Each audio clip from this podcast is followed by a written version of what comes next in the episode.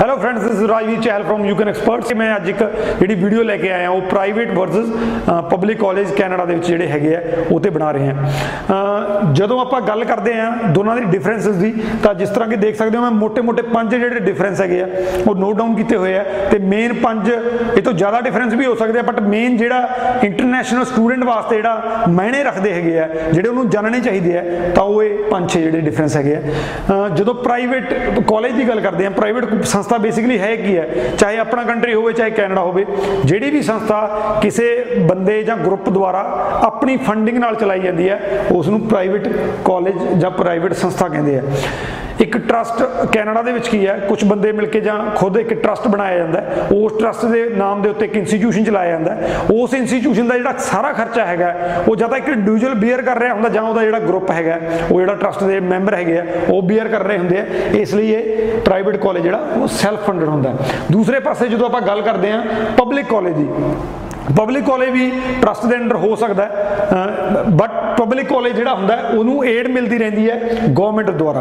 Government ਜਿਹੜੀ ਹੈਗੀ ਹੈ, ਜੇ ਉਹ ਕਾਲਜ ਕੋਈ ਵੀ ਕਾਲਜ ਗਵਰਨਮੈਂਟ ਦੇ ਦੁਆਰਾ ਦਿੱਤੀਆਂ ਹੋਈਆਂ ਜਿਹੜੀਆਂ ਸਪੈਸੀਫਿਕੇਸ਼ਨਸ ਹੈਗੀਆਂ, ਉਹਨਾਂ ਨੂੰ ਪੂਰੀਆਂ ਕਰਦਾ ਹੈਗਾ, ਸਾਰੀਆਂ ਉਹਦੀਆਂ ਸ਼ਰਤਾਂ ਪੂਰੀਆਂ ਕਰਦਾ ਤਾਂ ਗਵਰਨਮੈਂਟ ਉਸ ਨੂੰ ਪਬਲਿਕ ਕਾਲਜ ਦੀ ਕੈਟਾਗਰੀ ਦੇ ਵਿੱਚ ਦੇ ਦਿੰਦੀ ਹੈ ਤੇ ਗਵਰਨਮੈਂਟ ਟਾਈਮ ਟੂ ਟਾਈਮ ਉਹਦੇ ਐਕਸਪੈਂਸਸ ਵਾਸਤੇ ਉਹਨੂੰ ਏਡ ਦਿੰਦੀ ਰਹਿੰਦੀ ਹੈ।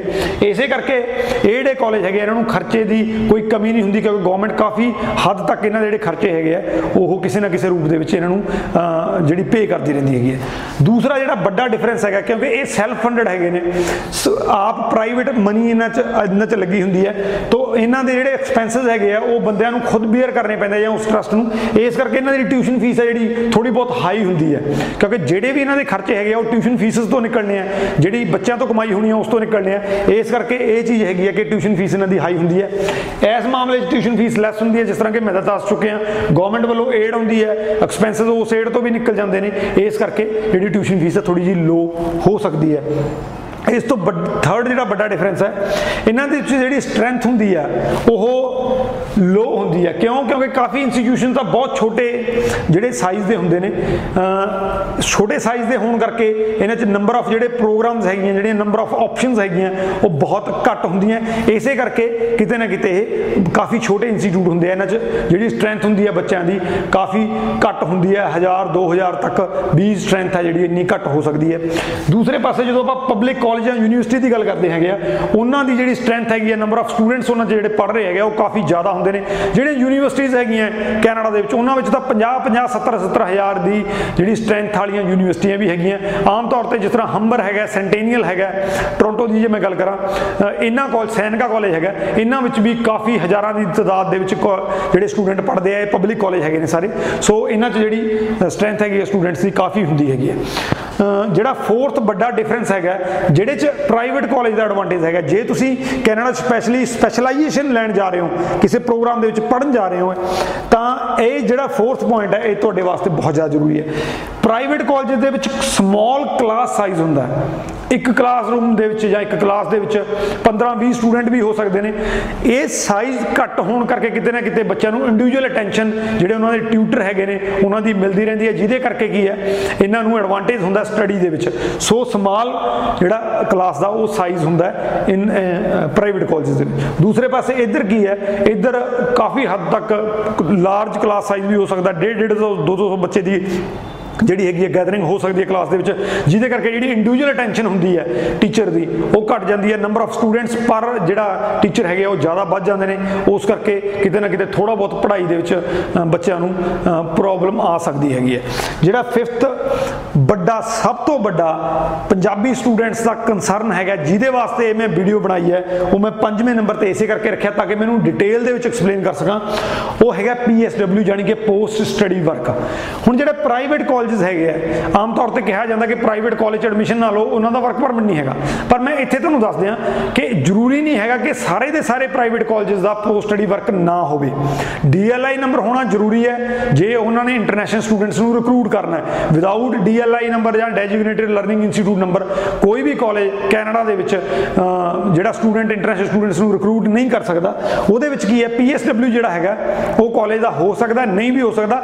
ਜ਼ਿਆਦਾਤਰ ਪ੍ਰਾਈਵੇਟ ਕਾਲਜਸ ਦਾ ਪੀਐਸਡਬਲਯੂ PSW ਨਹੀਂ ਹੁੰਦਾ। ਇਹ ਚੀਜ਼ ਆਪਾਂ ਨੂੰ ਮੰਨਣੀ ਪਏਗੀ, ਪਰ ਫਿਰ ਵੀ ਜ਼ਰੂਰੀ ਨਹੀਂ ਹੈ ਕਿ ਹਰ ਇੱਕ ਪ੍ਰਾਈਵੇਟ ਕਾਲਜ ਦਾ, ਜਿਹੜਾ PSW ਨਾ ਹੋਵੇ।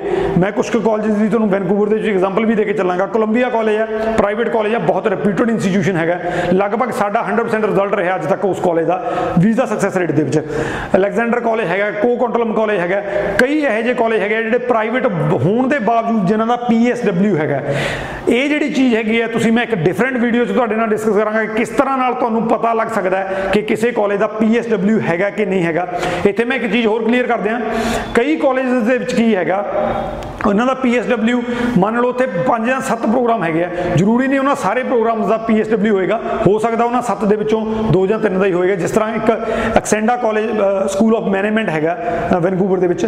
ਉਹਦੇ ਜਿਹੜੇ ਗ੍ਰੈਜੂਏਟ ਪ੍ਰੋਗਰਾਮ ਹੈਗੇ ਉਹਨਾਂ ਦਾ ਹੈਗਾ। ਜਿਹੜੇ ਮਾਸਟਰਸ ਦੇ ਪ੍ਰੋਗਰਾਮ ਹੈਗੇ ਉਹਨਾਂ ਦਾ PSW ਨਹੀਂ ਹੈਗਾ। ਸੋ ਇਹ ਚੈੱਕ ਕਰਨ ਵਾਸਤੇ ਮੈਂ ਤੁਹਾਨੂੰ ਇੱਕ ਡਿਫਰੈਂਟ ਵੀਡੀਓ ਦੇ ਵਿੱਚ ਦੱਸਾਂਗਾ ਕਿ ਇਸ ਤਰ੍ਹਾਂ ਨਾਲ ਤੁਸੀਂ ਚੈੱਕ ਕਰ ਸਕਦੇ ਹੋ ਕਿ ਕਿਸ ਕਾਲਜ ਦਾ PSW ਜਾਂ ਕਿਸ ਪ੍ਰੋਗਰਾਮ ਦਾ PSW ਹੈ, ਕਿਸ ਦਾ ਨਹੀਂ ਹੈ। ਦੂਸਰੇ ਪਾਸੇ ਜਦੋਂ ਆਪਾਂ ਪਬਲਿਕ ਕਾਲਜ ਦੀ ਗੱਲ ਕਰਦੇ ਹਾਂ ਲਗਭਗ ਲਗਭਗ ਸਾਰੇ ਦੇ ਸਾਰੇ ਪਬਲਿਕ ਕਾਲਜ ਕੋਲੇ PSW ਦੀ ਫੈਸਿਲਿਟੀ ਹੈਗੀ ਹੈ ਪੋਸਟ ਸਟੱਡੀ ਵਰਕ ਦੀ ਫੈਸਿਲਿਟੀ ਹੈਗੀ ਹੈ।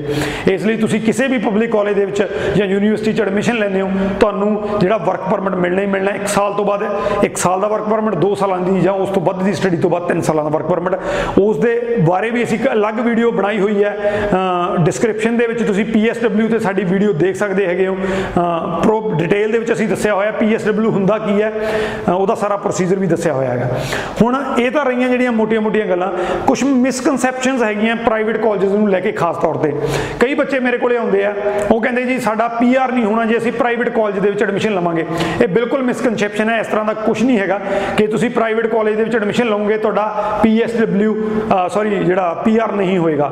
ਪੀਆਰ ਜਿਹੜਾ ਤੁਹਾਡਾ ਹੁੰਦਾ ਹੈ, ਉਹਦੇ ਵਿੱਚ ਜਿਹੜੇ ਤੁਹਾਡੇ ਪੁਆਇੰਟ ਜੁੜਨੇ ਹੁੰਦੇ ਆ ਏਜ ਤੁਹਾਡੀ ਲੈਂਗੁਏਜ ਪ੍ਰੋਫੀਸ਼ੀਐਂਸੀ ਹੈਗੀ ਹੈ, ਤੁਹਾਡਾ ਐਜੂਕੇਸ਼ਨ ਹੈਗੀ ਹੈ, ਤੇ ਤੁਹਾਡਾ ਐਕਸਪੀਰੀਅੰਸ ਚਾਰ ਚੀਜ਼ਾਂ ਦੇ ਪੁਆਇੰਟ ਜੁੜਨੇ ਹੁੰਦੇ ਆ। ਤੁਸੀਂ ਕਿਸੇ ਵੀ ਕਾਲਜ 'ਚ ਪੜ੍ਹਾਈ ਕਰਦੇ ਹੋ, ਉਸ ਪੜ੍ਹਾਈ ਦੇ ਤੁਹਾਡੇ ਪੁਆਇੰਟ ਜੁੜਨੇ ਹੀ ਹੈਗੇ ਆ। ਹਾਂ, ਇਹ ਅਲੱਗ ਗੱਲ ਹੈ, ਜੇ ਕਿਸੇ ਕਾਲਜ ਦਾ PSW ਨਹੀਂ ਹੈਗਾ, ਤੁਸੀਂ ਉੱਥੇ ਪੋਸਟ ਸਟੱਡੀ ਵਰਕ ਨਹੀਂ ਲੈ ਸਕਦੇ, ਤਾਂ ਨੈਚੁਰਲੀ ਉਸ ਐਕਸਪੀਰੀਅੰਸ ਦੇ ਪੁਆਇੰਟ ਤੁਹਾਨੂੰ ਨਹੀਂ ਮਿਲਣਗੇ। ਸੋ ਇਹ ਬਹੁਤ ਵੱਡੀ ਜਿਹੜੀ ਹੈਗੀ ਗਲਤ ਧਾਰਨਾ ਹੈਗੀ ਹੈ ਮਾਰਕੀਟ ਦੇ ਵਿੱਚ, ਜੇ ਤੁਸੀਂ ਪ੍ਰਾਈਵੇਟ ਕਾਲਜ 'ਚ ਜਾਂਦੇ ਹੋ, ਤੁਹਾਡਾ ਪੀਆਰ ਨਹੀਂ ਹੋਏਗਾ। ਇਸ ਤਰ੍ਹਾਂ ਦਾ ਕੁਝ ਨਹੀਂ ਹੈਗਾ।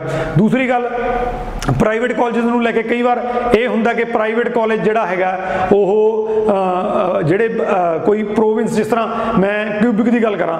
ਕਿਊਬਿਕ ਦੇ ਵਿੱਚ ਮੋਸਟਲੀ ਪ੍ਰਾਈਵੇਟ ਕਾਲਜਸ ਦਾ ਜਿਹੜਾ PSW ਹੈਗਾ। ਬੱਚੇ ਘਬਰਾਉਂਦੇ ਨੇ ਕਿ ਉੱਥੇ ਪੀ ਪ੍ਰਾਈਵੇਟ ਕਾਲਜ 'ਚ ਐਡਮਿਸ਼ਨ ਨਹੀਂ ਲੈਣੀ। ਹੁਣ ਕਿਊਬਿਕ ਦੀ ਜੇ ਮੈਂ ਗੱਲ ਕਰਾਂ ਪਾਰਟਿਕੂਲਰ ਉੱਥੋਂ ਦੇ ਪ੍ਰਾਈਵੇਟ ਕਾਲਜ ਦੀ ਫੀਸ ਹੀ 10 ਤੋਂ 12000 ਡਾਲਰ ਹੈ। ਬਹੁਤ ਜ਼ਿਆਦਾ ਘੱਟ ਫੀਸ ਦੇ ਵਿੱਚ ਪ੍ਰਾਈਵੇਟ ਕਾਲਜ ਮੌਂਟਰੀਅਲ ਦੇ ਵਿੱਚ ਤੁਹਾਨੂੰ ਅਵੇਲੇਬਲ ਹੋ ਸਕਦੇ ਹੈਗੇ ਆ। ਸੋ ਕਿਤੇ ਨਾ ਕਿਤੇ ਪ੍ਰਾਈਵੇਟ ਕਾਲਜਸ ਨੂੰ ਲੈ ਕੇ ਕਾਫੀ ਮਿਸਕਨਸੈਪਸ਼ਨਸ ਚੱਲ ਰਹੀਆਂ ਹੈਗੀਆਂ। ਜੇ ਤੁਸੀਂ ਪਹਿਲੀ ਗੱਲ ਟਰਾਈ ਕਰੋ ਪਬਲਿਕ ਕਾਲਜ ਮਿਲ ਜੇ, ਪਰ ਕਿਸੇ ਕਾਰਨ ਕਰਕੇ ਜੇ ਪ੍ਰੋਫਾਈਲ ਵੀਕ ਹੈ ਜਾਂ ਕਿਸੇ ਕਾਰਨ ਕਰਕੇ ਤੁਸੀਂ ਪ੍ਰਾਈਵੇਟ ਕਾਲਜ 'ਚ ਐਡਮਿਸ਼ਨ ਲੈ ਲੈ ਰਹੇ ਹੋ, ਤਾਂ ਇੱਕ ਵਾਰੀ ਇਹ ਜ਼ਰੂਰ ਚੈੱਕ ਕਰ ਲਓ ਕਿ ਉਹਦਾ ਪੋਸਟ ਸਟੱਡੀ ਵਰਕ ਹੈਗਾ ਕਿ ਨਹੀਂ ਹੈਗਾ। ਦੂਸਰਾ, ਹੋਰ ਕਿਸੇ ਤਰ੍ਹਾਂ ਦੀ ਚਿੰਤਾ ਕਰਨ ਦੀ ਲੋੜ ਨਹੀਂ ਹੈਗੀ, ਕਿਉਂਕਿ ਜਿਹੜੀ ਵੀਜ਼ਾ ਸਕਸੈਸ ਰੇਟ ਹੈਗੀ ਹੈ, ਉਹ ਜਿਹੜੇ ਪ੍ਰਾਈਵੇਟ ਕਾਲਜ ਵਧੀਆ ਹੈਗੇ ਜਿਨ੍ਹਾਂ ਦਾ PSW ਹੈਗਾ, ਉਹ ਉਹਨਾਂ ਦੀ ਸੇਮ ਹੀ ਹੁੰਦੀ ਹੈ ਆਲਮੋਸਟ ਕਿਉਂਕਿ ਵੀਜ਼ਾ ਸਕਸੈਸ ਰੇਟ ਕਿਤੇ ਨਾ ਕਿਤੇ ਜ਼ਿਆਦਾਤਰ ਜਿਹੜੀ ਹੈਗੀ ਉਹ ਬੱਚੇ ਦੇ ਪ੍ਰੋਫਾਈਲ ਤੇ ਜਿਹੜਾ ਉਹਨੂੰ ਏਜੰਟ ਲਗਾ ਰਿਹਾ ਉਹਦੀ ਜਿਹੜੀ ਕਾਰਾਗਰੀ ਹੈਗੀ ਹੈ, ਉਹਦੇ ਤੇ ਡਿਪੈਂਡ ਕਰਦੀ ਹੈ। ਸੋ ਉਮੀਦ ਕਰਦਾ ਕਿ ਪ੍ਰਾਈਵੇਟ ਕਾਲਜਸ ਤੇ ਪਬਲਿਕ ਕਾਲਜਸ ਨੂੰ ਲੈ ਕੇ ਕਾਫੀ ਹੱਦ ਤੱਕ ਜਿਹੜੀ ਤੁਹਾਡੀ ਜਾਣਕਾਰੀ ਵੀ ਵਧੀ ਹੋਏਗੀ, ਜਿਹੜੇ ਤੁਹਾਡੇ ਮਨ ਦੇ ਵਿੱਚ ਸਵਾਲ ਹੈ, ਉਹਨਾਂ ਦੇ ਕਾਫੀ ਦੇ ਤੁਹਾਨੂੰ ਜਵਾਬ ਮਿਲ ਗਏ ਹੋਣਗੇ। ਫਿਰ ਵੀ ਜੇ ਕੋਈ ਇਸ ਚੀਜ਼ ਦੇ ਰਿਗਾਰਡਿੰਗ ਕੋਈ ਜਾਣਕਾਰੀ ਲੈਣਾ ਚਾਹੁੰਦੇ ਹੋ ਜਾਂ ਕਿ ਫਿਰ ਵੀ ਕੋਈ ਕੁਐਸਚਨ ਹੈਗਾ, ਨੀਚੇ ਸਾਨੂੰ ਕਮੈਂਟ ਇਨ ਦੇ ਵਿੱਚ ਇਨਬਾਕਸ ਦੇ ਵਿੱਚ ਕਮੈਂਟ ਕਰ ਸਕਦੇ ਹੋ ਜਾਂ ਸਾਡੇ ਕਿਸੇ ਨੰਬਰ ਦੇ ਉੱਤੇ, ਨੀਚੇ ਦਿੱਤੇ ਤੇ ਕਾਲ ਕਰ ਸਕਦੇ ਹੈਗੇ ਹੋ। ਐਸੇ ਤਰ੍ਹਾਂ ਨਾਲ ਹੀ ਡਿਫਰੈਂਟ ਟਾਈਪ ਦੀਆਂ ਵੀਡੀਓਜ਼ ਲੈ ਕੇ ਤੁਹਾਡੇ ਸਾਹਮਣੇ ਹਾਜ਼ਰ ਹੁੰਦੇ ਰਹਿੰਦੇ ਆ ਹੁੰਦੇ ਰਹਾਂਗੇ। ਜੇ ਵੀਡੀਓ ਚੰਗੀ ਲੱਗੀ ਤਾਂ ਸ਼ੇਅਰ ਜ਼ਰੂਰ ਕਰ ਦਿਓ ਤਾਂ ਕਿ ਵੱਧ ਤੋਂ ਵੱਧ ਜਿਹੜੇ ਸਟੂਡੈਂਟਸ ਹੈਗੇ ਉਹਨਾਂ ਤੱਕ ਪਹੁੰਚ ਸਕੇ।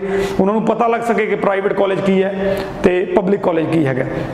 ਇਸ ਤੋਂ ਇਲਾਵਾ ਜੇ ਇਸ ਤਰ੍ਹਾਂ ਦੀਆਂ ਜਿਹੜੀਆਂ ਇਨਫੋਰਮੇਸ਼ਨ ਵਾਲੀਆਂ ਵੀਡੀਓਜ਼ ਦੇਖਣਾ ਚਾਹੁੰਦੇ ਹੋ, ਤਾਂ ਸਾਡਾ ਜਿਹੜਾ YouTube ਚੈਨਲ ਹੈਗਾ ਯੂ ਕੈਨ ਐਕਸਪਰਟਸ ਦੇ ਨਾਮ ਤੇ ਉਹਨੂੰ ਸਬਸਕ੍ਰਾਈਬ ਕਰ ਸਕਦੇ ਹੋ।